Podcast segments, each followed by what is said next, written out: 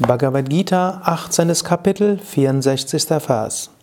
Sarva guhyataman bhuyaha shrinu me paramam vachaha ishtosi medradham iti tato vakshyami te hitam. Arjuna spricht zu Krishna, höre wieder mein höchstes, das geheimste Wort.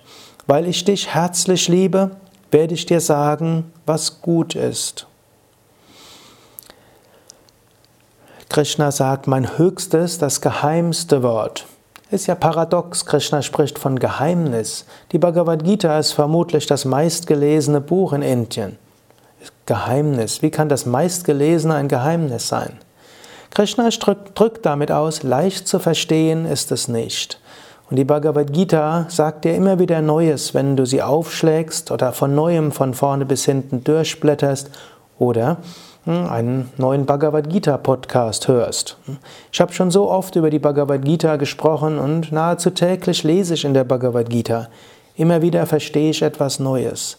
Es ist diese Herangehensweise, die auch wichtig ist, dass tief vom Herzen die Überzeugung, ich habe die Bhagavad Gita noch nicht verstanden, ich habe Krishnas Wort noch nicht richtig verstanden, ich möchte es tiefer verstehen.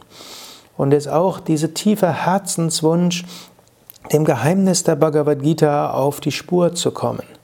Mit dieser Einstellung kannst du von der Bhagavad Gita am meisten profitieren. Jedes Mal, wenn du die Bhagavad Gita aufschlägst, äh, sage dir, ja, ich will etwas mehr von diesem Geheimnis hören. Krishna hat mir ja versprochen, das höchste Geheimnis zu erzählen. Er wird mir vielleicht nicht alles gleich erzählen, aber ich möchte es hören. Und Du, auch mit Liebe. Krishna spricht von Liebe. Er sagt, dass Krishna Arjuna liebt. Aber er will nicht, aber er spricht in dem Fall noch nicht mal Arjuna. Er sagt, höre wieder mein höchstes, das geheimste Wort. Weil ich dich herzlich liebe, werde ich dir sagen, was gut ist. Letztlich liebt Gott jeden seiner Geschöpfe. Und Gott liebt auch insbesondere denjenigen, der versucht, das Richtige zu tun. Und die Liebe Gottes kannst du spüren, wenn du Gott liebst. Und wenn du Gott liebst und dann hören willst, dann wird Gott sich dir offenbaren. Und wenn du von Herzen her wirklich wissen willst, was zu tun ist, wirst, wird Gott sich in dir manifestieren. Sei es, dass du wirklich für ein Berufungserlebnis oder eine Vision weißt, was zu tun ist, sei es, dass Gott sich manifestiert als Herzenswunsch von innen, sei es, dass Gott sich manifestiert als äußere Gegebenheit, die dir die Entscheidung abnimmt.